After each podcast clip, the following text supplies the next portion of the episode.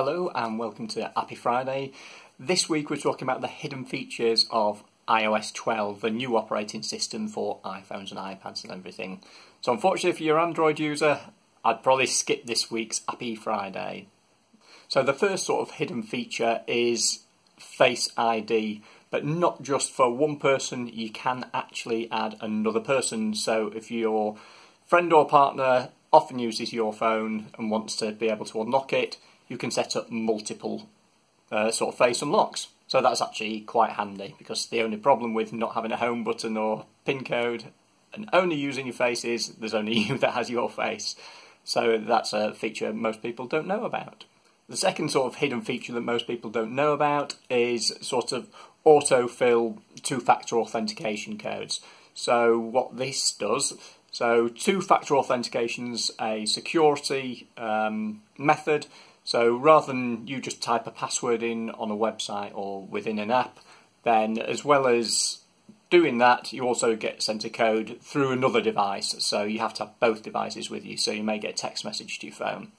So what this does, it automatically detects those text messages with those validation codes and pulls them in. So you don't have to go through that process of being in the app, closing that down, open text messages, copy and paste that code, if you can do that in some cases, or write that down somewhere, go back to the app and put that in.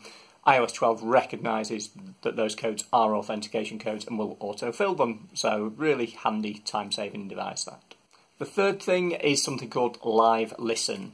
So, if you have the Apple AirPods, the sort of Bluetooth wireless um, headphones, then uh, you can use this Live Listen feature now. So, you go into your settings, turn Live Listen on, and basically, what it does, it uses the microphone from your phone as a listening device and just plays that straight to your AirPods. So you could leave it on a well, you could do it in a few ways, but you could leave it near the person you want to listen to, um, put your AirPods in, connect it, and it will act as a sort of monitoring device. So, like I say, there's some dodgy uses probably for this, but it could be quite useful if you're in a presentation, you can't really hear very well, you could leave your phone near the presenter and just listen through your AirPods. Another new feature that can sort of happen in the background are automatic iOS um, upgrades. So, in the same way as you can have this for apps, so it automatically upgrades when there's a new version, you can do this on iOS now. So, lots of people want to have the latest version of iOS that just sort of gets rid of bugs without having to go into the settings and about and look for new versions. Uh, so it's only if they sort of hear about it they find out, or you get those pop-up messages sometimes. But you can just set that to auto, so you never need to worry about it, and you've always got the latest version. Um, so if security patches, for example, come through, you're on the latest, most secure version of iOS. So this next one is quite cool. So if you use Apple Music, then the way most people search for music is sort of by artist or title. But there's those instances where you've got the lyrics of a song, but you're not sure what the actual song is called. Um, you can now search on lyrics. You just enter the lyrics into Apple Music and it will find the song. So that, that's pretty cool, is that really?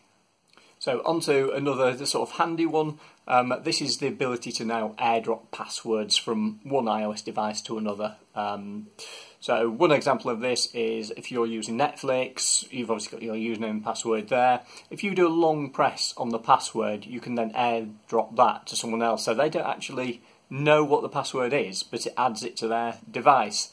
Uh, so, so it's quite a cool little security feature that if you want to share um, but not give them the actual password.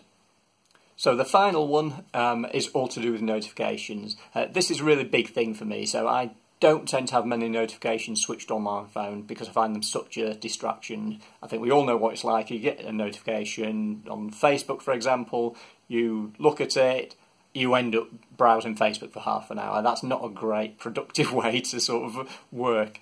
So I say, this is something I'm massive on anyway, but they've introduced a new way in the notification center to handle notifications that I think is quite cool.